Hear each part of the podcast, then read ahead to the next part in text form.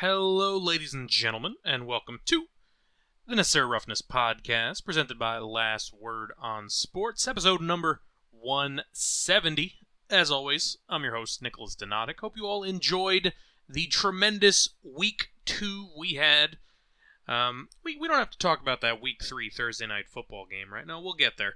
But no, we had some pretty pretty darn uh, close games. Obviously, we'll talk a little bit of Seahawks Lions, some close finishes. Obviously, one of the underlying stories of the early season has been a lot, or at least it feels like more than usual in terms of the injury realm. We'll get there. We'll do an injury update and a deep dive, and we've got some shenanigans being alleged from the NFL to the NFLPA, potentially about injuries as well.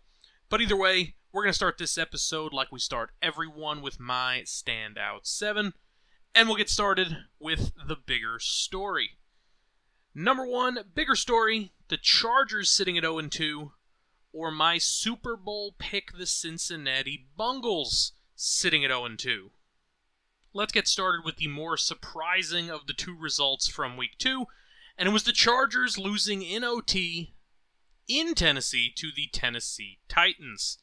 Um, yeah, this was a weird one. 14-10 Chargers at half. You take a look back at the stat sheet at the end of the game, and you go, well, Justin Herbert about two two thirds on his completions to attempts, you know, 67% ish. 300 yards, two touchdowns. Well, they didn't get it going on the ground. Obviously, no Ekeler in this one. Just over 50 yards on the ground. Keenan Allen had a big game. Mike Williams had a good game. What happened? Well, it must have been Derrick Henry ran for about 250 yards. No, he ran for 80 yards. That's all. Tannehill goes 20 of 24 for 246. Let me let me read that back. You didn't mishear that. 20 of 24. Completion percentage of 83.3%. Who's he throwing the ball to, guys? Let's look down the list here. DeAndre Hopkins, great player, four catches for 40 yards. Okonkwo, pretty good tight end, up and coming, four for 35. Treylon Burks, three for 76, a deep shot to Chris Moore, 49 yards. He's sprinkling the ball all over the field. Now the question becomes how? How do the LA Chargers allow a Tennessee Titans team to look? I'm, I'm being blunt with you, and I said it during the preseason episodes. I don't think the Titans are very good, and I think you know my my reaction and my uh, way that I evaluate them is only exacerbated by the fact that they got chased down blocked at the end of last year by the Jacksonville Jaguars right? Like the Jaguars came out of nowhere and won that division. And I think coming into this year, I, I figured hands down they'd be the best team in this division. Maybe I'm overvaluing the Titans. They put up a fight against New Orleans. I think New Orleans is good. They take down the Chargers. I think the Chargers are good. This was a weird game. And you got to remember in the AFC, as we take a peek at the early, early, early standings, it's crowded, man. Right now, there are two teams in the AFC at one and excuse me at two and zero, oh, and there are two, four, six, nine teams at one and one. So you're kind of putting yourself. I know it's early. Don't panic. I'm not saying you should. But you start putting yourself in an earlier and earlier hole. They got to get on the board, right? Now, who do they play this week? Well, they take on the Vikings. That's not an easy game. This is not an easy starting schedule for the Chargers by any means, right? Like going into the year, I anticipated them to be a wild card contender, potentially fight for the division depending on how things go with injuries. Game against Miami, it's a tough game. I had Miami. I picked it. I had them beating the Titans. I'm not sure if they're going to take down the Vikings. This is not primetime Kirk. This is 1 p.m. Kirko, which means he's going to be playing pretty okay, you would think. Then they've got the Raiders, Oh, by the way, who's after the Raiders? Oh, we got a bye week. Oh, who's after the bye? The Dallas Cowboys and the Kansas City Chiefs back to back. This could snowball, guys. This really could. This is concerning if you're the Chargers and if you're a Charger fan. Is it the biggest thing in the world to lose to Tennessee? Not really. You know, well coached team with Mike Vrabel. 20 of 24 passing for Ryan Tannehill. You're going to lose to Tennessee. You lose the way they win games. Give up 150 on the ground to Derrick Henry. Shrug your shoulders and say, well, we tried to stop him. We just couldn't. That's not how you lost this game. That's not how you lost this game at all. And that's part of the problem. That's why we're talking about the bigger story. We'll get to the Bungles in a second here, but this is a big one no matter what. Right? The Chargers defense makes a stand early in the first, fourth quarter, excuse me, at midfield. Tennessee takes the lead with two and a half minutes to go. Chargers drive all the way down, but they couldn't score the touchdown. Come on. I'm a Justin Herbert fan. I am. I think he's very talented, dating back to his college years where they were saying he's going to be the New York Giants savior. Right? People forgot about that. They moved on to Daniel Jones. Herbert obviously stayed in college, wound up on the Chargers. You can make the argument it ended well for both parties, but I think the jury's still out on both, if we're being frank. Um, this is concerning. And look, realistically, I'm not saying the Chargers got to make a title run. The Chargers need to be a playoff team this year in order for Coach Staley to keep his job. We've seen them have issues with clock management, with other things, with play calling, depending on who you're talking to. They need to make the playoffs, and you could make the argument they need to win a playoff game. 0 2, not a great start. Let's talk Bungles, ladies and gentlemen. The Bungles offense. Oh boy, it's uh, it's non-existent. And then we see after the game, and I know they put up 24 points. I know they lose by a field goal. I get it. You see after the game, Joe Burrow starts immediately talking about his calf, and the caveat I put, and it's a massive caveat, in my preseason predictions is well, Burrow was supposedly dealing with an injury. Okay, well, they said he's okay. He'll go out and play. This is explicitly the same exact thing that happened last year with Matthew Stafford. Different injury, different team, different coach, yada, yada, yada. I mean, from my perspective, as a, you know, talking head, talking to the clouds about my opinions on football and my view on certain things and analysis and yada, yada, yada, I take it at face value. Yeah, he's okay. All right, run him out there and let him play. Stafford this year versus last year looks completely different. Burrow this year and last year looks completely different. 27 of 41, 220 yards. 222 to be exact. Ja'Marr Chase, five catches for 31.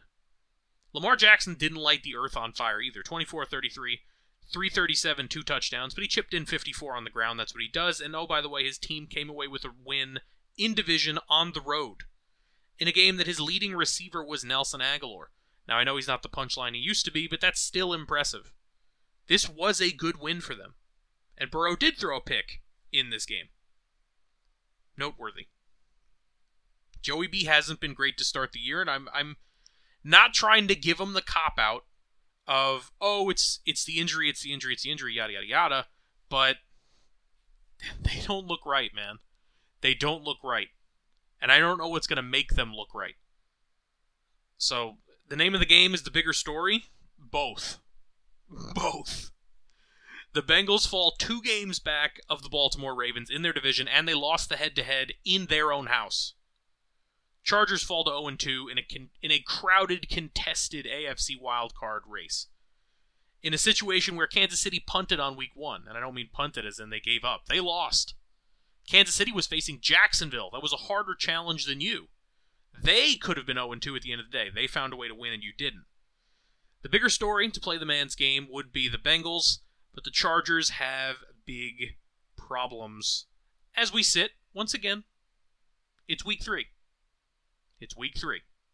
Don't overreact. Both of these teams could and pro- could and probably will be in the postseason. But we can only react at the time we are. They can only play the teams in front of them. Number two in the standout seven. Let's get positive. Go to the National Football Conference. Bigger comeback victory. The Atlanta Falcons, the Washington Commanders, or I will give the nod to the New York Giants. Now, we'll start there because it's not the Giants. The New York Giants, I made the joke last week, they didn't know that uh, the NFL season was starting on September the 10th. And uh, evidently, they didn't know that their game was starting at 4:05 this past week. No, they thought the game was starting at about five o'clock. They were like, "Why? That's weird. Why would the game start at five o'clock?" Hmm. Anyway, Uh, they go out and score 31 in the second half and bully their way to this win. And realistically, they should have won this game by 35. Like, I'm not saying they're that good. I'm saying the Arizona Cardinals are not a good football team. I will say it week in, week out. They give up over 100 on the ground to James Conner, 150 on the ground total. Dobbs doesn't turn the ball over through the air, 21 of 31, 228. Zach Ertz looked like he always did in games against the Giants when he was wearing eagle green. Um, Hollywood Brown walks away with six catches for 54. The big takeaway from this game, sure, they can, you know, get gritty and win a game like this, but they're playing against a, I would say, easily, or an easily, I should say, inferior opponent. Jalin Hyatt has been utilized near zero. I don't know if it's an issue with him learning the playbook. I don't know if he's battling being nicked up from the handful of plays he's been targeted. Um, two catches in this game, a huge catch right out of halftime for Hyatt that really springboarded their offense, and they go out there. Waller had a good game. Uh, Barkley, 17 carries for 63, not great. Gets hurt at the end, cost them in prime time. We'll talk prime time in a little bit here. Uh, do a roundup of those games, but it's not them. I'll give them the nod, but it's not them. Let's keep it in division and talk about the Washington Commanders in a wild, wild game against the Denver Broncos, which was honestly tremendously entertaining. This game was what 21 to 3. I want to say halfway through the second quarter. And I'm thinking, wow, you know, people said Denver's going to be better this year. Russell Wilson looks pretty good. Their defense looks okay. Uh, it's not a super tall task to beat the Commanders, right? I like Sam Howell, but what has he really shown me, right?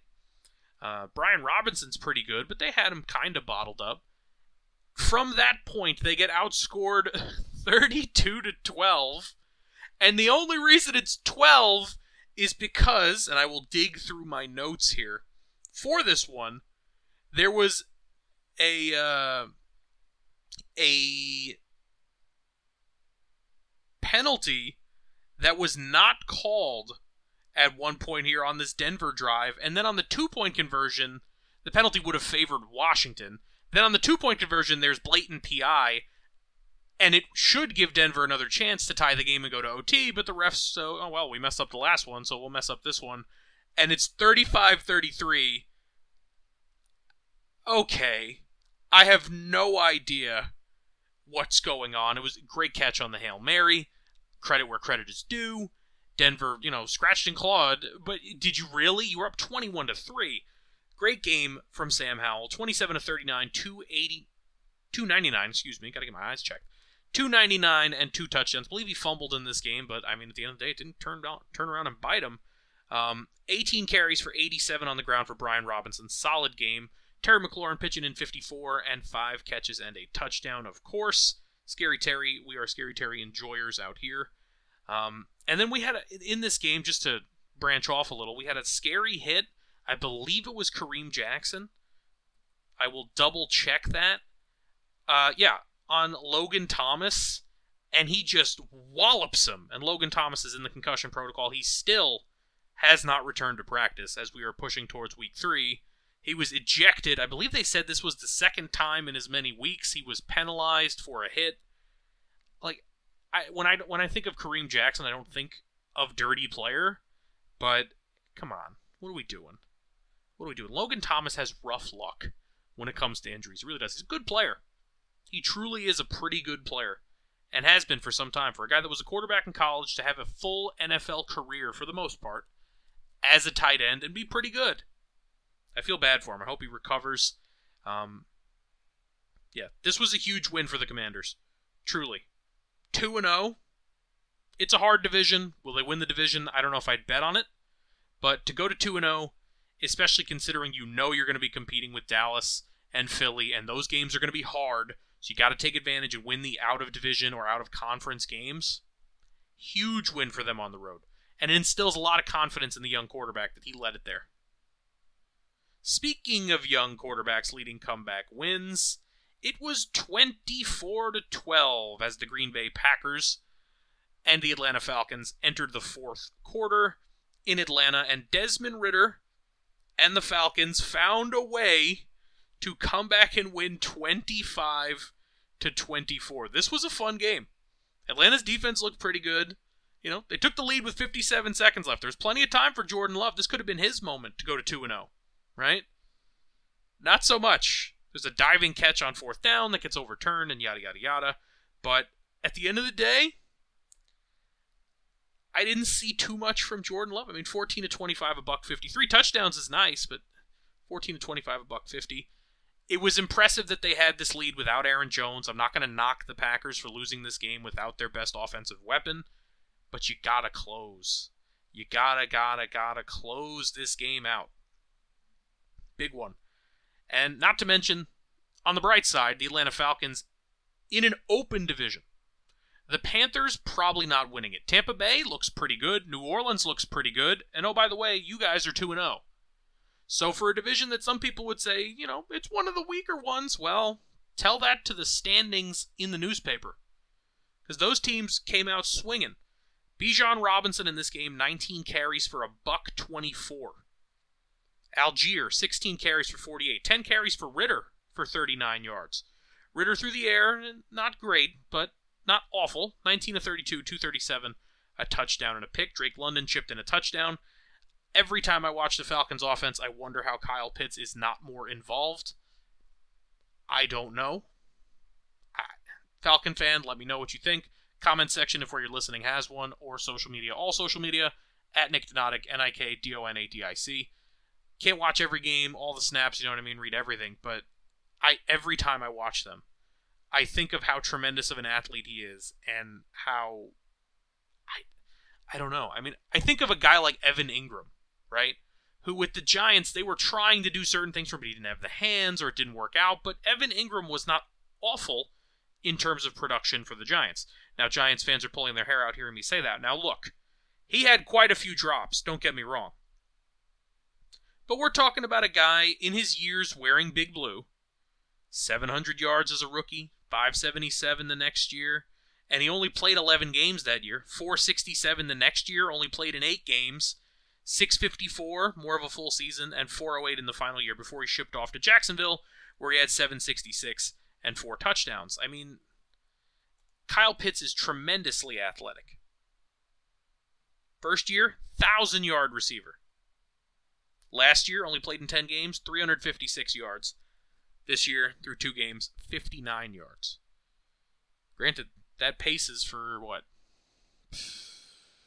Another 800 yard season? 700 yard season, maybe? Actually, no, because it's through two games. 400 yard season. Excuse me, and my aging, decaying math skills. But either way, a win's a win. I like what they have in Kyle Pitts, and the reason I bring that up is because I like Jonnu Smith, and he wound up in New England, and it was kind of a bust. Jonnu Smith, four catches for 47 this past week. They can get some dual tight end shenanigans going. Add in Bijan Robinson, who looks like a spark plug. Drake London, who looks pretty good on the outside. Mack Hollins with a huge contested catch in this game. They could get something going down in Hotlanta. So, when it comes down to which one is the bigger win, I wanted to give big ups to both of these teams. I would argue the bigger win would be for Atlanta because Atlanta's in a division that's more winnable, in my opinion. I think the Commanders, if they're going to be a postseason team, will be through the wild card. However, you can make the argument, and I won't refute it, that this is a bigger win for the Commanders because of the confidence it's going to instill from the fan base and the team in Sam Howell. I was already on board with Sam Howell from what I saw. I said he looks pretty good. Let's get him out there. 299, two touchdowns, come from behind, win on the road. Hey, maybe everybody's going to start buying in, and they should. Number three in the standout seven. Let's keep it bigger story the final time here, and let's get negative with it. You know we can't be positive forever. Um, let's talk about two teams that lost to fellow playoff contenders. The bigger loss, Jacksonville at home to the Kansas City Chiefs, or Detroit at home to the Seattle Seahawks. Let's get started in Saxonville. Mahomes goes 29 to 41, 305, two touchdowns. They do snag a pick in this game. Isaiah Pacheco, almost six yards a carry on the ground. A receiving core for Kansas City that's piecing it together. Kelce gets four catches for 26 yards and a touchdown, sprinkling some snags for McKinnon and Toney, who brought his hands to the game this time. Noah Gray, Justin Watson, Skyy Moore. They have a lot of what I would consider developing weapons, or maybe B tier weapons, maybe even C tier if you're being a little bit more harsh. Um, but they don't have that. And this is the thing that I thought would happen, I believe, either last year or the year before. Whenever Tyreek Hill first moved on in the offseason, uh, via trade, I believe, to Miami, I thought there would be a drop off. And I was completely wrong. Right? Kansas City didn't go anywhere. So I figured, well, where are they going to go now? I assume they just know what they're doing. And look, there's going to be ebbs and flows, and we've seen that in their offense before, where they'll come out and score four touchdowns and four drives, and then look non existent for about a quarter and a half, and let the other team catch up and catch up and catch up. We saw that in uh, several of their performances. Not to mention in playoff games, they would just no sell the first quarter multiple times and then come out and play catch up. So I say all that to say this losing to Kansas City should not be a massive point of shame for the Jacksonville Jaguars. However, you only give up 17 to Kansas City. You'd like to think that you win the game. Lawrence goes 22 of 41, 216, no touchdowns. That's not great. They hold Travis Etienne to 12 carries for 40 yards. That's not great either. Christian Kirk balled out, so did Evan Engram. 17 catches for a buck 67 between them. The rest of the receiving core, not so much. Calvin Ridley, two catches for 32 yards. Still working his way into the offense, let's say. Zay Jones, goose egg on this one. You'd expect, like I said, if this is a low scoring affair, it would favor Jacksonville, specifically with it being in Jacksonville. Unfortunately for them, they come up short on this one. And look, I'm not going to bash them too hard because Kansas City's where you want to be. This is a young, rising team facing a team that's a perennial title contender, right? You look at them and you say, look, if we can keep up with them, we can keep up with anybody. I'm not a moral victory guy, per se, but if I were, you could make the argument this would be one of them. And I don't think you'd be wrong. Now let's go to Ford Field and talk about Geno Smith and the Seahawks taking down the Detroit Lions. Geno goes 32 of 41, 328, two touchdowns in this game. Huge. Huge. This was actually a really good game, if I'm being honest. 14 7 at half, and then we have a barrage of scoring in the second half, and we wind up in overtime, and uh, obviously Seattle winds up on top. But this was a darn good game. It really was. It was a little odd. Um, yeah, there was a little bit of a, a head scratching clock management on Detroit's end uh, towards the tail end of the game. But, you know, in overtime, Seattle got the ball, Seattle walked it off. And I know Detroit fan is angry because there was a blatant hold against Aiden Hutchinson, which wasn't called on that walk-off touchdown play. And they have every right to be angry because and I'm not 100% on this Detroit Lion fan, correct me if I'm wrong. I tend to think you will lean the way I'm leaning here. Why is it every time there's a random bad call in a big moment involving their team, they don't get the benefit of the call? You could take it back to the Dallas Cowboys in the playoffs with the misholding calls. You can take it back wherever you want. It just feels like the Detroit Lions get jobbed every time. Um, I'm not going to knock Detroit in this game. Goff, 28 to 35, tremendous completion percentage. 323, three touchdowns and a pick. I mean, the pick was manifested by the broadcast team. Multiple times they showed the graphic about how he hadn't thrown a pick in forever. Um, and great job manifesting what they wanted, I'd, I'd guess. But uh, it's it's just such a broadcast jinx. I know you're gonna walk the fine line, but well, we got to tell the people. Yeah, but it just feels like every time they put up a st- it's the guy that's made 20 free throws in a row and he clangs it. It's, you know, the kicker who hasn't had a kick blocked in 10 years and it's immediately slips and falls and it's going the other way. Come on. I was a little surprised to not see a super amount of Jahmyr Gibbs in this game. You know, 14 touches for 56 yards. You know, I guess that's a decent amount. Montgomery wound up with 17, but I believe Montgomery got hurt in this game so you can only wonder how many more touches Montgomery would have wound up having. Uh, maybe a little bit more balance between the running backs, although those numbers are about even, so I'm nitpicking here. Uh, Amon Ra did his thing, 100 yards. Josh Reynolds, two touchdowns. Sam Laporta looking pretty good at the tight end position. I, I thought they might be trying to make a move on a veteran at the tight end position, but Sam Laporta looked pretty good. Looked pretty good. Good for the kid. Um, yeah, bigger loss. This is a tough one. I'm I'm gonna go with Detroit, and here's why, Lion fan. The reason I'm gonna go with Detroit is both of these teams were at home, right? Detroit took it to overtime, which makes it all the more heartbreaking. But at the end of the day, this is the team last year that pushed you out of the postseason, right? And I mean literally, not they knocked you out in a playoff game. They won at the end of the season in week 18, and your game was meaningless. You played for pride and you won. Good for you, but they robbed you of that, right?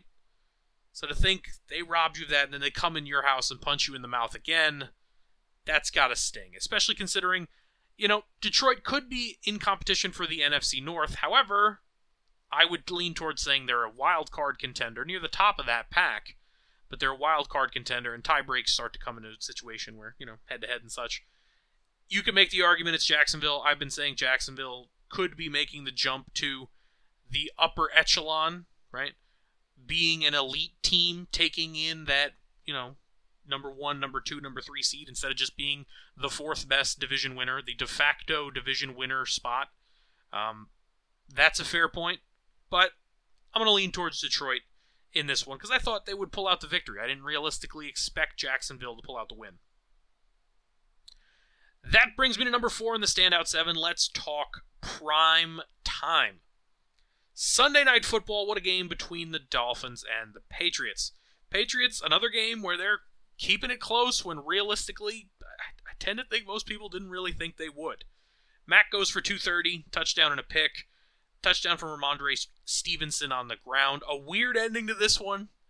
Just like week one, where you had the wide receiver of the Patriots just barely not getting his feet in bounds and the team loses. This one, you had a, a short underneath throw on a fourth down, lateral to an offensive lineman. Couldn't make the line to gain. They had to review it. I think it was the right call, if I'm being honest. Um, I wasn't overly impressed by the Dolphins in this game. I wasn't taken aback though. I mean, Raheem Mostert dominated 18 for a buck 21 on the ground is tremendous. Tyreek Hill held to just 40 yards is Bill Belichick doing Bill Belichick. I am concerned about the Jaylen Waddle injury. He entered concussion protocol, which is scary words to hear, especially when you're thinking about the Miami Dolphins, the issues they dealt with last year with Tua Tagovailoa. It's a rough spot to be in for the Dolphins because there's nothing you can really do to accelerate that. It's not, you know, Aaron Rodgers was talking about this past week how he had this innovative procedure for his Achilles and he's tra- targeting a mid January return. You can do that with an Achilles injury or a knee injury or, you know, even a back injury if you're getting real risky with it. Wrap a club up on the hand if you're playing defense as a lineman or a linebacker. You can't do that with your head, right? Like you just have to wait it out and see what happens and hope that hope against hope that you'll be all right. So we're rooting for Jaylen Waddle. Explosive player, tremendous player. Big win for Miami. This would have been bad to lose on the road, I'll admit. They had momentum out of week one. Go into Foxborough and lose to Mac Jones, not what you want, but they held on and got the W. Next, the Monday Night Football doubleheader. Um, Carolina did not look very good. I'll be honest. I didn't think Carolina would be very good, but 22 of 33 for a buck 50 for Bryce Young early in his career, call it, you know, whatever, learning the playbook, learning this, learning that. Underwhelming, but uh, they stayed in the fight for the majority of this game, the entirety of this game, actually. Miles Sanders, you know, 14 for 43, okay. Seven catches for Adam Thielen, nothing crazy. Of course, I talked about Derek Carr at the beginning of the year, how he really, oh, he doesn't throw that many interceptions, and he throws one to the other team in this one. Uh, Taysom Hill, big impact on the ground, nine carries for 75. Chris Olave looked good. Rashid Shaheed continued to look good, and Michael Thomas looks more like Michael Thomas. The Saints are looking like the team I thought they would be, and you know, for us, for the Saints fans out there, I'm sure that's reassuring, considering it's been an inconsistent team for the last couple of years, you may not really know what you're going into, right? Um, yeah. Another thing to take away from this one there was some soft defense from New Orleans late in this game, and Carolina made it a game with that two point conversion, make it 2017 late. Minute 16 left on the clock. Playing really soft. That's not going to fly against better teams than Carolina. Um, put it on Dennis Allen, put it on the defensive coordinator, the coaching staff, whoever. They walk away with a win, but they, they made this one close. Maybe somebody was betting on the spread out there somewhere.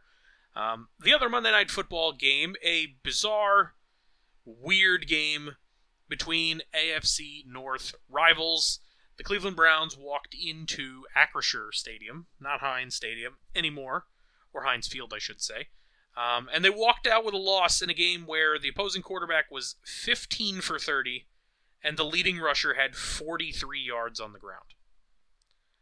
Turnovers, turnovers, turnovers in this game for the Cleveland Browns. Not to mention, Nick Chubb, obviously the huge one, goes down with an injury in this game. He's going to be done for the year. He's had knee injuries before. This is concerning for the trajectory of his entire career, according to some. So, we're rooting for you, Nick Chubb. Great running back when he's out there. Unfortunate circumstance he finds himself in here. Uh, Jerome Ford looked great, 106 yards on the ground. Deshaun Watson did not, 22 of 40, 235. Um, Huge splash play for George Pickens. Goes for a touchdown. Four, ca- four catches for a buck 27. What a bizarre game. What a truly bizarre game. A strip sack touchdown to take the lead late in this one. Uh, I believe Highsmith knocked it out, and TJ Watt ran it all the way back. There were seven minutes left in this game. Cleveland couldn't, couldn't do anything on that drive. They get the ball back with 2.55. Couldn't win it on that drive. I mean, I thought there was some pass interference late in this game that was uncalled. It is what it is. You're in Pittsburgh. You had seven minutes to put together anything. Wow, that's Cleveland Browns football for you. That it truly is. And I was high on this Browns team with Chubb out and Kareem Hunt coming in to be their replacement back. You'd assume, along with Ford. I don't know. I don't. I don't know if I could be all in on that one anymore. Um, then we get to Thursday night football. The New York Giants looked like I thought they would. Um, admittedly, they put up better fight than I thought they would as well, though. It was 17 to 12 at one point in this game, and they didn't have their best offensive weapon in Saquon Barkley. Not that he would have been very effective against the great 49ers defense they were going into. Uh, yeah, uh, Daniel Jones didn't look great. The offensive line didn't look great. The running game didn't look. Everything about it looked bad. Brock Purdy looked pretty darn good. Uh, Christian McCaffrey looked pretty darn good. San Francisco's so good, man. They are easily top two in the NFC. You can make the argument they're the best team in the NFC. However, while we're here, let's talk about the fact that Trent Williams got away with punching A'Shawn Robinson at the end of the first half.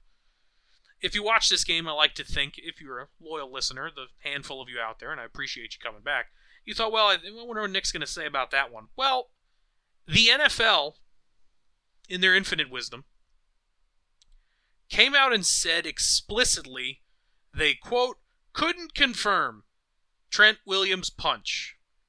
Now, that's intriguing to me because I have two eyes and I was watching the live feed on Amazon Prime. Now, they have access to many more camera angles than the live feed, right? We only get the one that the production team hands out. And I saw Trent Williams live throw what looked like a slap, and then on immediate replay review, within I'd say 60 seconds, saw Trent Williams throw a balled fist at A'Shawn Robinson's helmet after pushing A'Shawn Robinson to initiate the scrum. Pushes him, Robinson gets in his face because he's like, hey dude, why'd you push me? Throws a punch at him. Am I saying a Trent Williams ejection would have changed this game? No. I think San Francisco is significantly better than the New York Giants, especially right now as we stand, especially with Barkley out, all things considered. However, I do think it's shenanigans that you could blatantly say, oh, we couldn't confirm it. There was six seconds to halftime. You could have come out of halftime and said, we reviewed it. You're ejected.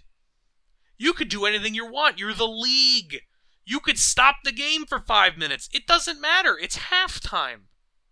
There's six seconds to the half. You're not stopping the flow of anything. They tried to kneel it into halftime.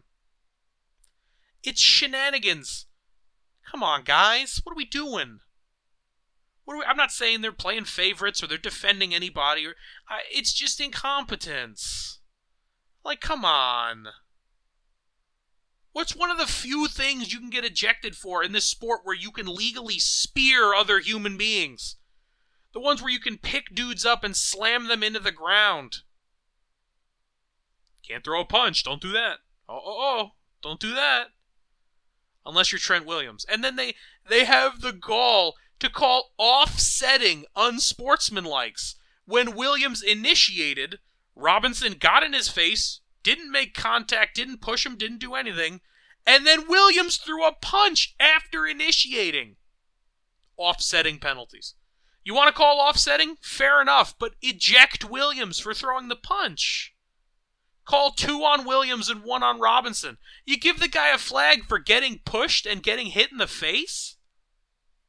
What are we doing here, guys? Oh my goodness, that was disgusting. And it, look, it, you know, from a New York perspective, the Giants were walking into a buzzsaw, right? It didn't make too much of a difference. You can argue, right? They were going to lose the game anyway. It is what it is. But come on. Come on, guys. What are we doing? It got away from the Giants late. It was 20 to 12. There was a missed pass interference at one point on on Waller up the sideline when it was 20 to 12 and wound up 30 to 12 obviously. What are we doing? Ridiculousness. That brings us to the end of the prime time block here. Let's get into some news before we get into the injuries and then the pick'em portion of this week's episode. Number five in the standout seven. What's going on with Justin Fields?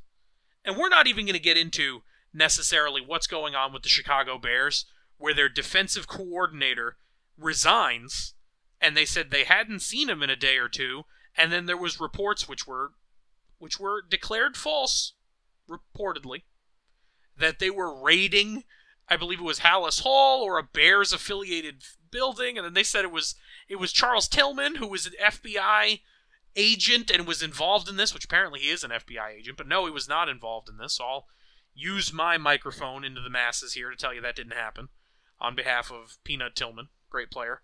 But what's going on? We don't even need to get into that. That's bizarro, and we'll get the details on that probably in like six months when the legal proceedings happen. Justin Fields. Oh, Justin. Justin Fields said that he felt like he was playing robotic out there on the field. Playing robotic. Said that he, you know, paralysis by analysis, as they say. The thing they accused Peyton Manning of having quite a few times when he used to have trouble beating Bill Belichick. And then, when asked what made him start to play robotic, his response was it could be coaching. And then, now mind you, I watched this entire unedited clip of that interaction. Um, I also watched a clip of the Bears coaching staff running three consecutive halfback screens, and the third one being intercepted in return for a touchdown this past week. I don't know what would be robotic when your one read is the screen, but we, we don't need to get into that. Maybe he's referencing a different part of the game. He then tries to immediately about face by saying, You guys are taking it out of context, you're trying to divide us, yada, yada, yada. All the shenanigans, all the, the BS talk you would hear from somebody who just let their tongue slip and they're like, Ooh, I shouldn't have said that. I shouldn't have told them what I'm thinking. Now, I can respect him trying to walk the company line after the fact. But at the same time, there were articles written preseason that Justin Fields was one of the most bet players to win the MVP. I think Justin Fields is pretty good as a football player. In two years, Justin Fields started 25 games. He played in 27. He has thrown for 4,000 yards. He has 24 touchdowns to 21 interceptions. I will admit, he also has, in that time, 1,550 plus rushing yards and 10 touchdowns. His team's record in his starts 5 and 20. Has he had great weapons around him? No. I, I would tell you explicitly, immediately no. Has he had a great offensive line? No, I don't think so. Um, has he had great coaching? No. I wouldn't say he has especially great coaching. However, that and then this is just me having beef with people. You can spend your money however you want. It's bizarro for me for anyone to think Justin Fields was about to win the MVP. You want to say he's going to have a breakout year? The Bears might win the division and surprise some people? Sure. You know what? Write me up something interesting and I'll buy it. I'll buy the hopium, right?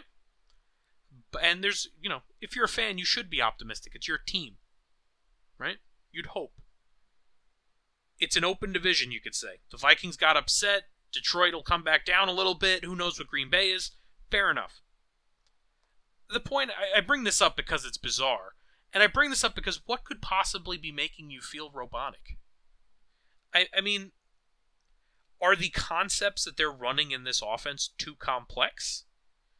Is that what it is? I mean, week one, you go 24 37, 65% completion percentage, about 216 yards, a touchdown, and a pick. That looks like a Justin Fields stat line. I don't understand. The thing is, he was so quick to backtrack and he just, you know, let it slip out. Well, it could be the coaching. What do you mean by that? Right? What did you mean it could be the coaching that's causing you to feel robotic? What do you mean you feel robotic? I don't understand. Like I said, I interpret it as paralysis by analysis sort of thing, right?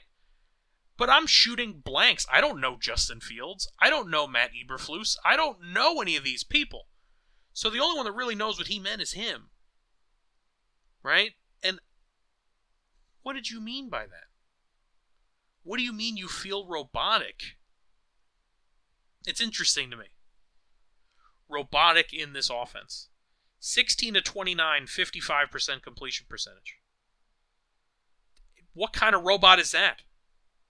That robot is malfunctioning. It's like I said, if it's an overcomplication of the offensive system, you could whittle it down and make it more simple, but you guys aren't succeeding with it like this. You think you're going to succeed more with it with less reads for the QB where it's 1-2 scramble? I mean, he's still young. He's 24 years of age this season.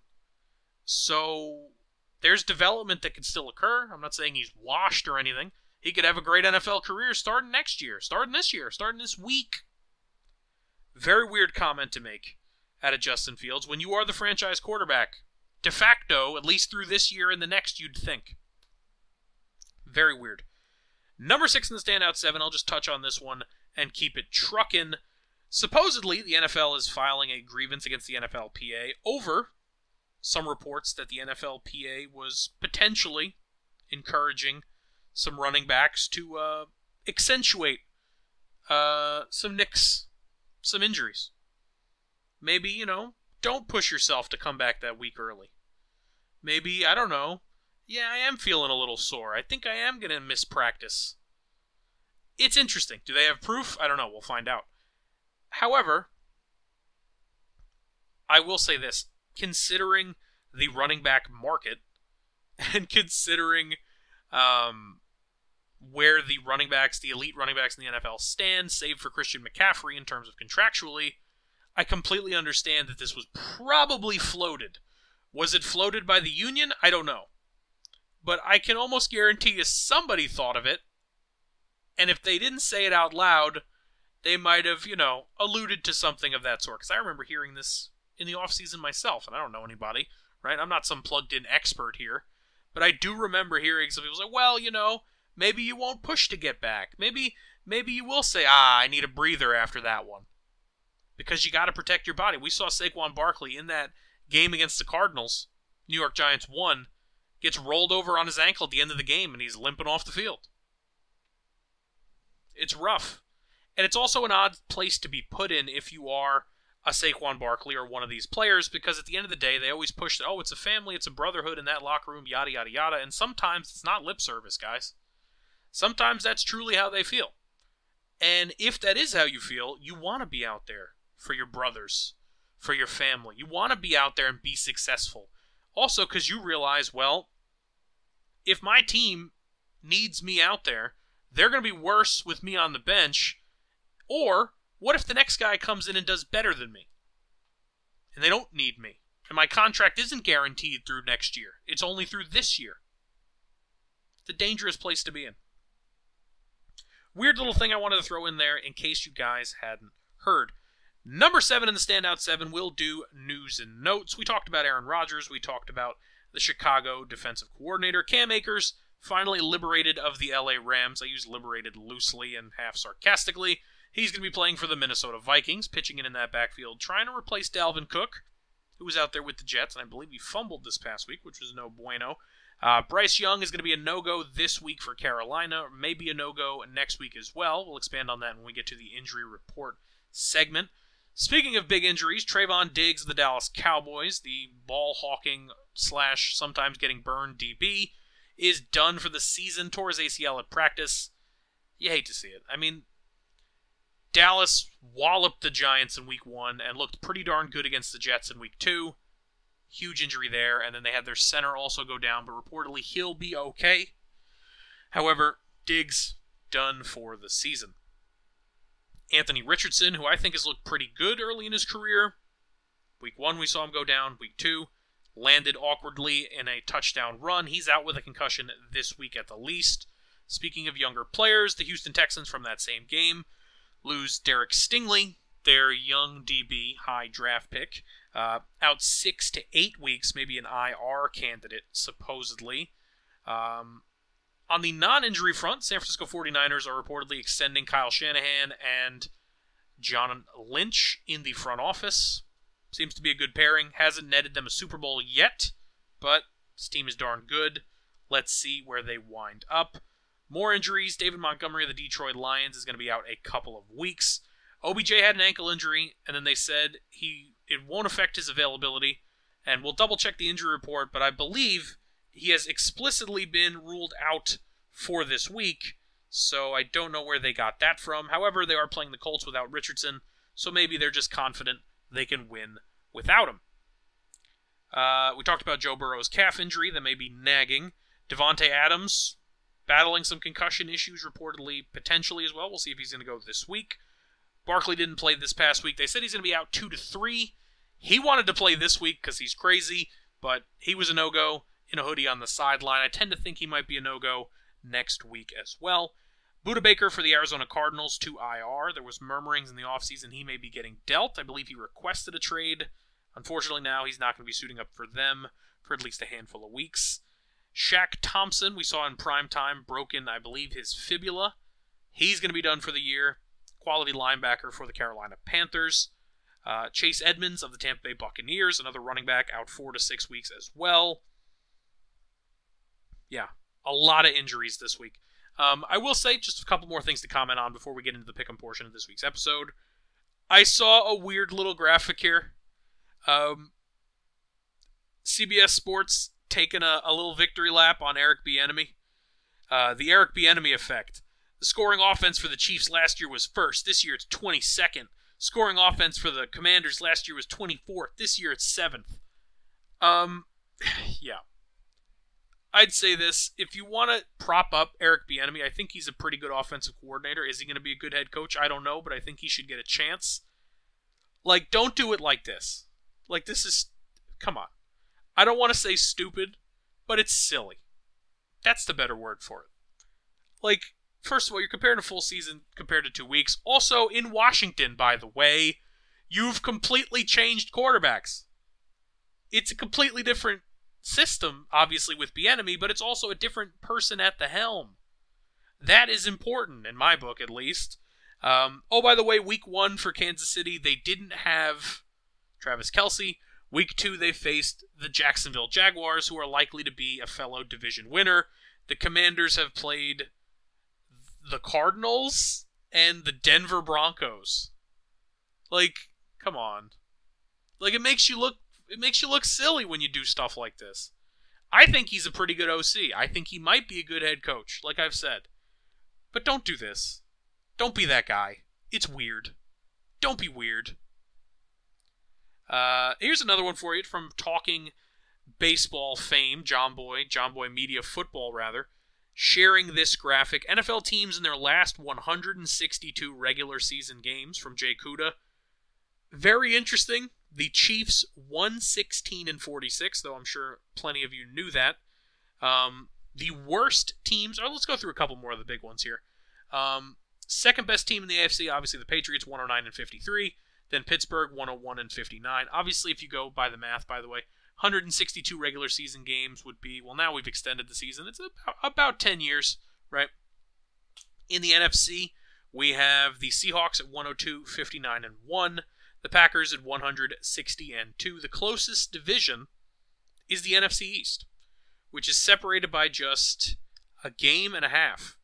95 and 67 Cowboys, 93 68 and 1 Eagles, then you have the Commanders and Giants lagging behind a little bit. Just thought it was a, an interesting little stat for those of you that are baseball fans out there, uh, of which you know maybe there are a handful. I reference it quite a quite a bit here. If you've stuck around, I tend to think you might be a fan, but if not, we'll move on. That's just a 10 year retrospective for you. Anyway, that'll bring us to the end of my standout seven. Take us into my favorite part, your favorite part of the episode, the pick 'em portion of this week's episode as we take a look at the week three matchups and the week four Thursday night football. Let's get started with one of my favorite sort of matchups a battle between the Cats and the Birds. The Falcons head to Detroit to take on the Detroit Lions, kicking off our 1 o'clock window. Falcons listing just two on their injury report, both questionable. Corner Jeff Okudah with a foot, and running back Cordarrelle Patterson with a thigh. Notably, not listed as a joker, listed as a running back this time. We talked about this a couple weeks ago. Um, the Lions listing a handful of players on their injury report as out. Offensive lineman Taylor Decker with an ankle and guard Vaitai. Let's be let's be honest. We know why I went Vaitai. Uh, with a knee injury. Also out two in the defensive backfield, safety Kerby Joseph with a hip, and corner Emmanuel Moseley with a knee slash hammy.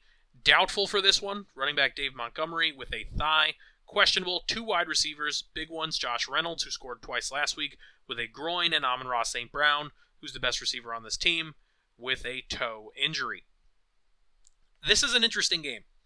Falcons with some momentum, rolling off a big win over the Packers. Obviously, Detroit coming off of a tough loss at home. This one is going to be in Detroit.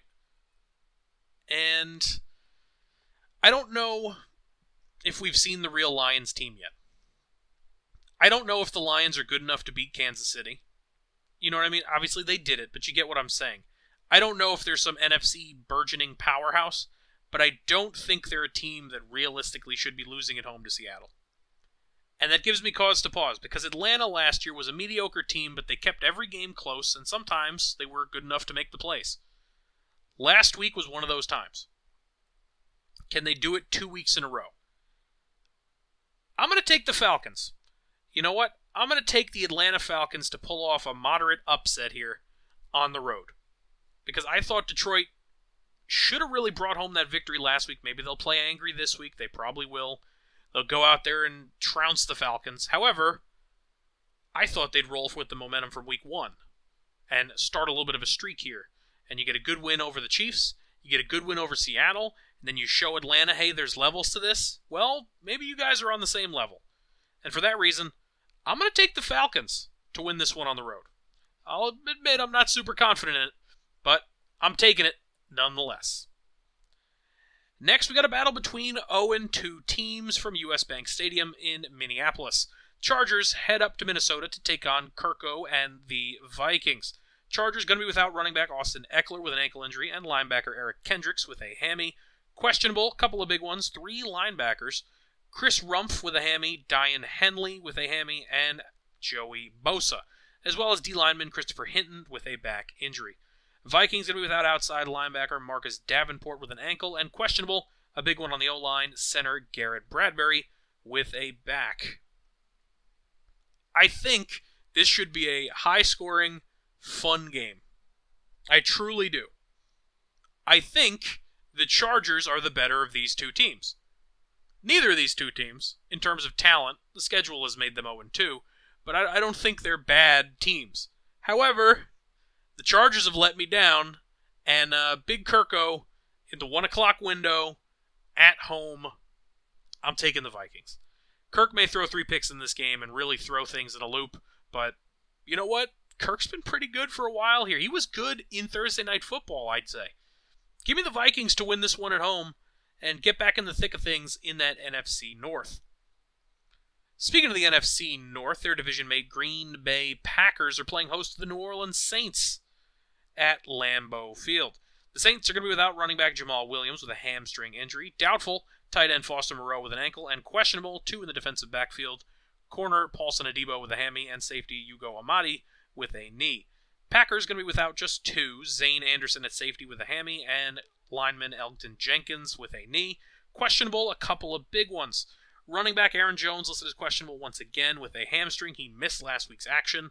Wide receiver Christian Watson with a hammy as well. Offensive lineman David Bakhtiari with a knee.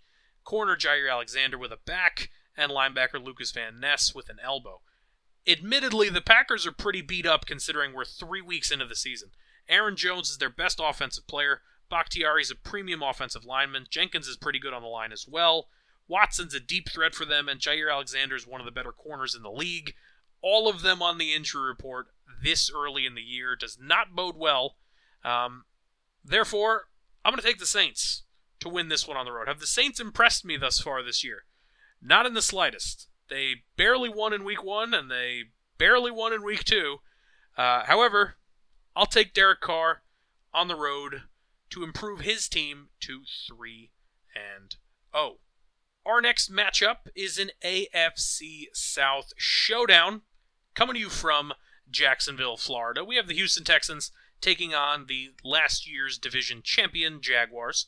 Texans going to be without some players on their defensive side. We talked about Derek Stingley, who's out with a hamstring injury. Well, you can add in Tavierre Thomas with a hand injury at corner, safety Jalen Pitre with a chest, and linebacker Denzel Perryman with a hand slash wrist. Questionable on the offensive side, left tackle Laremy Tunsil with a knee. Jaguars going to be without wide receiver Zay Jones with a knee injury, safety Antonio Johnson with a hammy.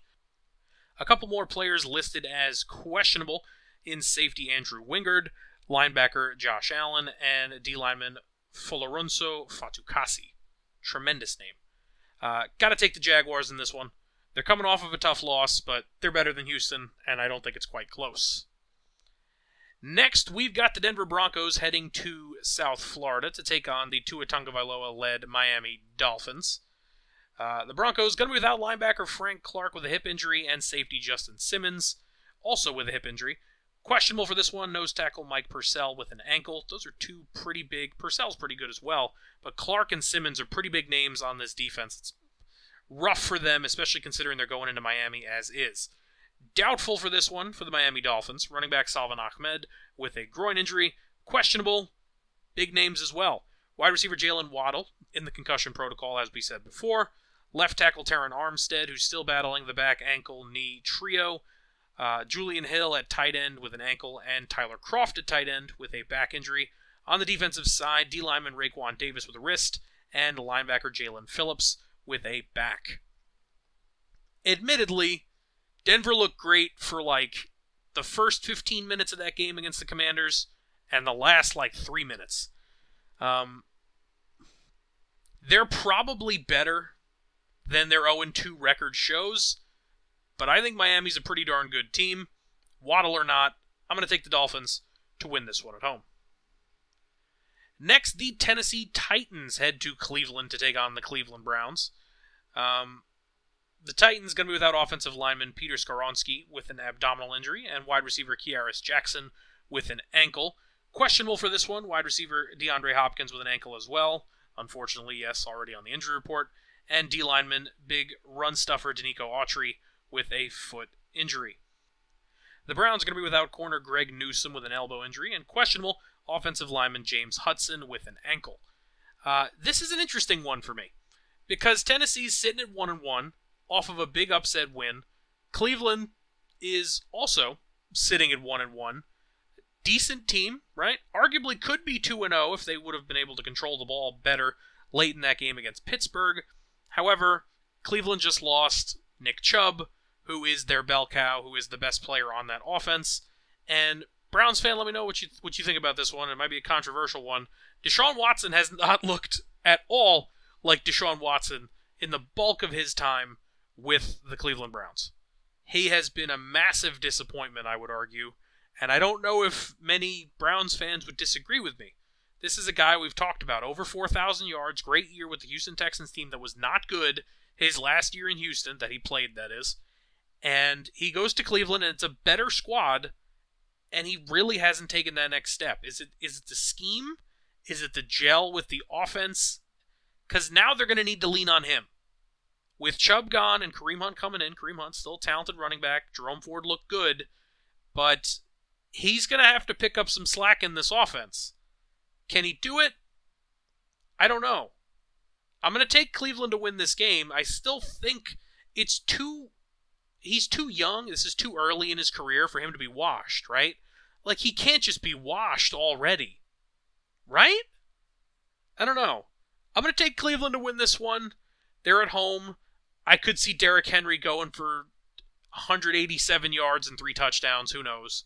But uh, Cleveland's defense is pretty stout. I highly doubt Tannehill goes 80% completion percentage again. Give me the Browns to win this one at home. Next, the Buffalo Bills travel down to the DMV to take on the Washington Commanders. Bills listing no one on their injury report per NFL.com as usual. Commanders listing three players out for this one. Tight end Logan Thomas, as we mentioned, still in the concussion protocol. Uh, questionable safety Kam Curl with an illness, and wide receiver Curtis Samuel also with an illness. I'm going to take the Bills in this one, hands down. Um, the Bills are not as bad as Josh Allen throwing all those interceptions on Monday Night Football against the Jets. They're going to start to collect some wins here, and this would be this would be a huge one for the Commanders if they can win it. I would say, like I said, moral victory, not usually my thing, but it seems this week it is. If the Commanders can keep this one a single score game for the bulk of it, that's a pretty good one. That shows that you're better than people expected, especially, you know, if Sam Howell can sling it and keep up with Josh Allen, which I think they have enough weapons to try and do, though they'll probably go ball control, play it safe, play it smart. It's hard to make it work the whole game. Eventually, you're going to have to score. You're going to have to keep up. Let's see what Sam Howell can do. Uh, give me the Bills to win this one on the road. Our next matchup is the Battle of Baltimore as the Indianapolis Colts head to Baltimore to take on the Ravens.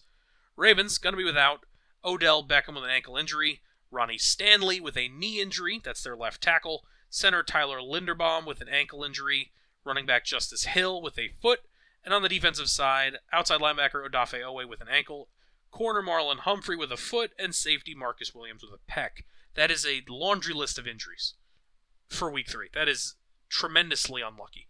Uh, the Colts, however, going to be without their center, fighting through the concussion protocol, and their starting quarterback, also in the concussion protocol. Oh, by the way, questionable for this one Big Q Quenton Nelson with a toe, and corner Kenny Moore the second with a knee injury. I mean, the Colts have the shoe, right? Gardner Minshew, you never know what can happen. I'm going to take Baltimore in this one. I'd be shocked if this game was realistically super close. Um, sorry, sorry, Colts fans out there. I like Anthony Richardson, but obviously he's going to be a no go in this one. Let's hope he gets healthy and back out on the field in no time, but don't think this one's going your way. Give me Baltimore at home.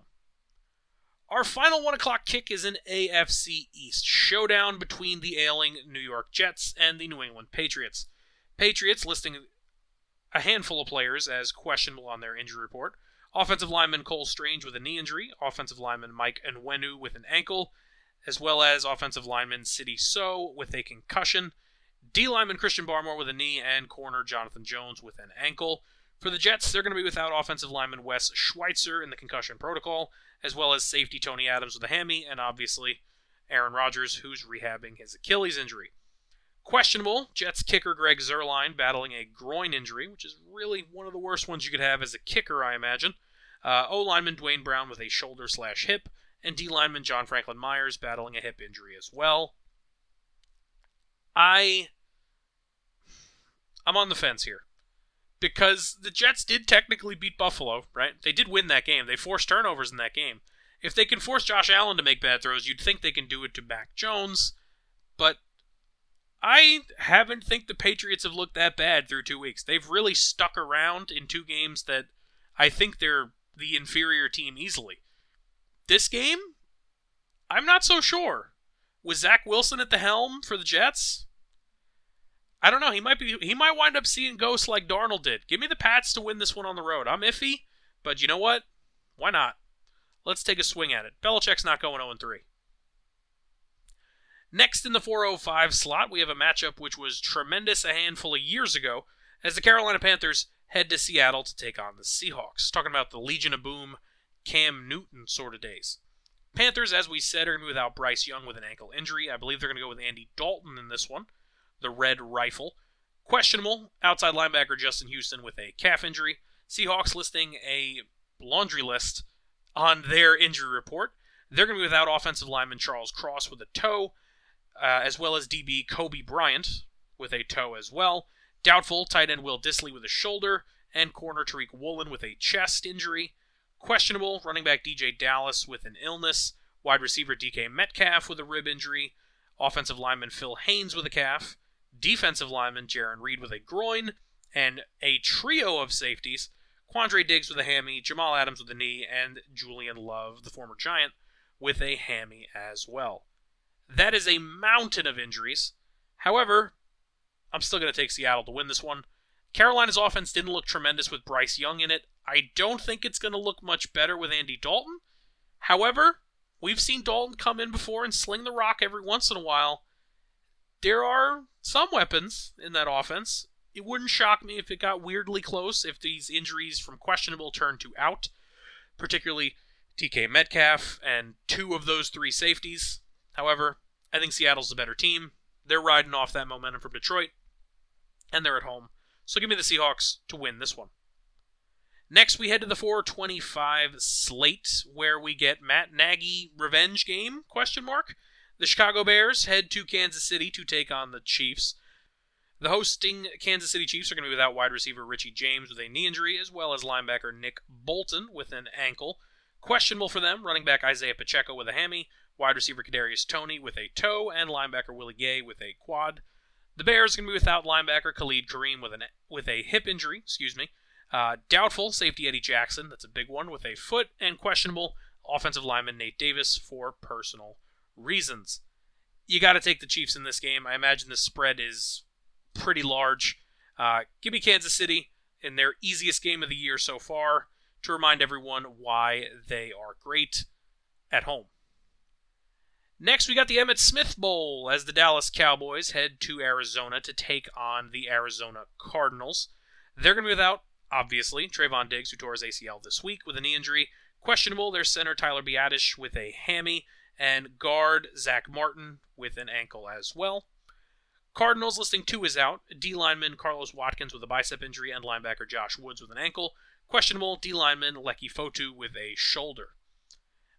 It's worth noting this Cardinal team has done a good job of putting up a fight for a period of time and then falling off, which is what you want if you're tanking, right? It's what you want your team to do. Go out there, look decent for a little while, and then take the loss. They've been good at that. I think it's going to be hard for them to put up the fight this week. I've got Dallas winning this one fairly convincingly. Next, we head into the Sunday night slate. Now, if you're saying that was a light afternoon slate, well, we've got two Monday night football games again. But first, we'll get to a legacy game here on Sunday night football as the Pittsburgh Steelers take on the Vegas Raiders from Allegiant Stadium. Steelers going to be without their wide receiver Gunnar Olszewski with a concussion, and the Raiders listing just one questionable D and Tyree Wilson with an illness.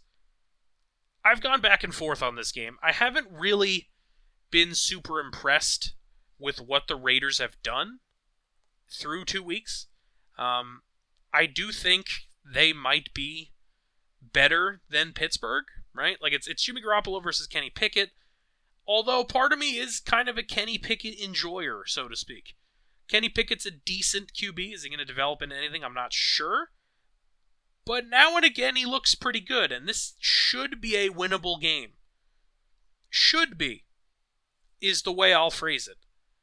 I'll take Pittsburgh to win this one on the road because Mike Tomlin's good for a handful of games a year where you don't really know why they won, right?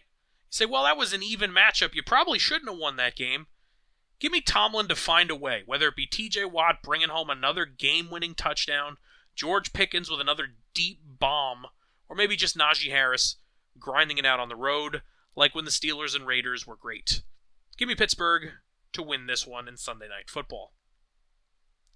Next, we head to Monday night, where we're not going to have injury reports as we're just a little too far away. 7:15 p.m. on ABC and ESPN Plus. We've got the Philadelphia Eagles heading to Tampa Bay to take on the 2 and 0 Tampa Bay Buccaneers. Um, I've got Philly winning this game. I like Tampa Bay. I've said it going into the season. I didn't want to bait myself, but you know what? I was I was dipping my toes in the bandwagon. I think Tampa Bay could put up a pretty decent fight in this one, but Philly's too good, man. Philly's too good. Eagles heading to 3 0 on the road. Our next one is a Super Bowl rematch without Cooper Kupp in this one, unfortunately, and with a nicked up Joe Burrow. The LA Rams head to Paycor Stadium, tremendous name, uh, in Cincinnati to take on the 0 2 Cincinnati Bengals. Now, if you told me of these two teams, one's 1 1, the other's 0 2, I would say, darn, the Rams started 0 2. It's going to be a little bit of a rough season. However, the Rams are the ones entering at 1 and 1. Maybe this will be the jolt the Bengals need. I don't know. It's prime time. It's a team that beats you in a huge game. It's the same coach. It's the same QB. It's you know the same stars. I'm gonna take the Bengals, and I, for some reason I'm tentative. Puka Nacua might go out there and have 13 catches and a half for three touchdowns.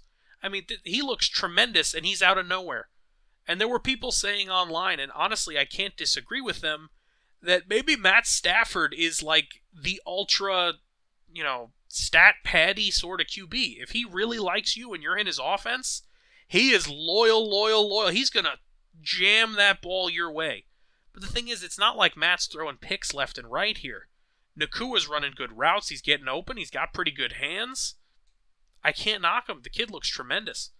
Um, I'm a little nervous about picking the Bengals here. And going into the year, I thought this would be a lock easy game right now the Rams kind of look like they're better than Cincinnati. I'm taking the Bengals. Don't worry, Bengal fan. I'm not jumping off the bandwagon just yet, but would it shock you if they lost this game 30 to 24? No. It wouldn't shock me if they lost this game 21 to 10 with how poor their defenses looked. Excuse me, their offense. With how poor their offenses look. It something's got to give eventually, right? They have too much talent to lose to LA. Give me the Bengals to try and right the ship at home. 8:15 that game is, by the way. ESPN, uh, not ABC. ABC's the other one. Next, we head to Thursday night football. We've got an NFC North matchup between the Detroit Lions and the Green Bay Packers. 8:15 on the 28th. This is a little bit of a spicy one because I think there's going to need there's going to be points in this season where if the Green Bay Packers want Jordan Love to be their quarterback, he's not only going to have to show flashes of talent, and his stats through the first two games are not awful, by the way. I mean, his passing yards are not tremendous, but they're a team that's going to lean on running.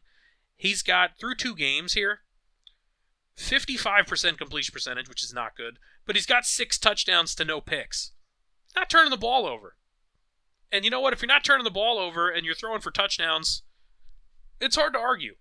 However, like I said, I think there's going to have to be flashes of talent and also a win or two or three they can point to and say, look at that, look what he did there. This might be the game. Detroit's a good team, but you're going to catch them on short rest. It's going to be in your house. Maybe you can make it up, right? However, with Aaron Jones's health in the air and them coming off of a game against New Orleans, which is going to be a tough game in its own regard, I'm not sure this is going to be the one. I'm going to take the Lions to win this one on Thursday Night Football. Like I said, if they want Jordan Love to be their guy, which I'd assume the front office does, right? He's going to have to win, whether it be a game like this or a gritty game against Minnesota, which is going to be harder. This is the game you've got Detroit in your house.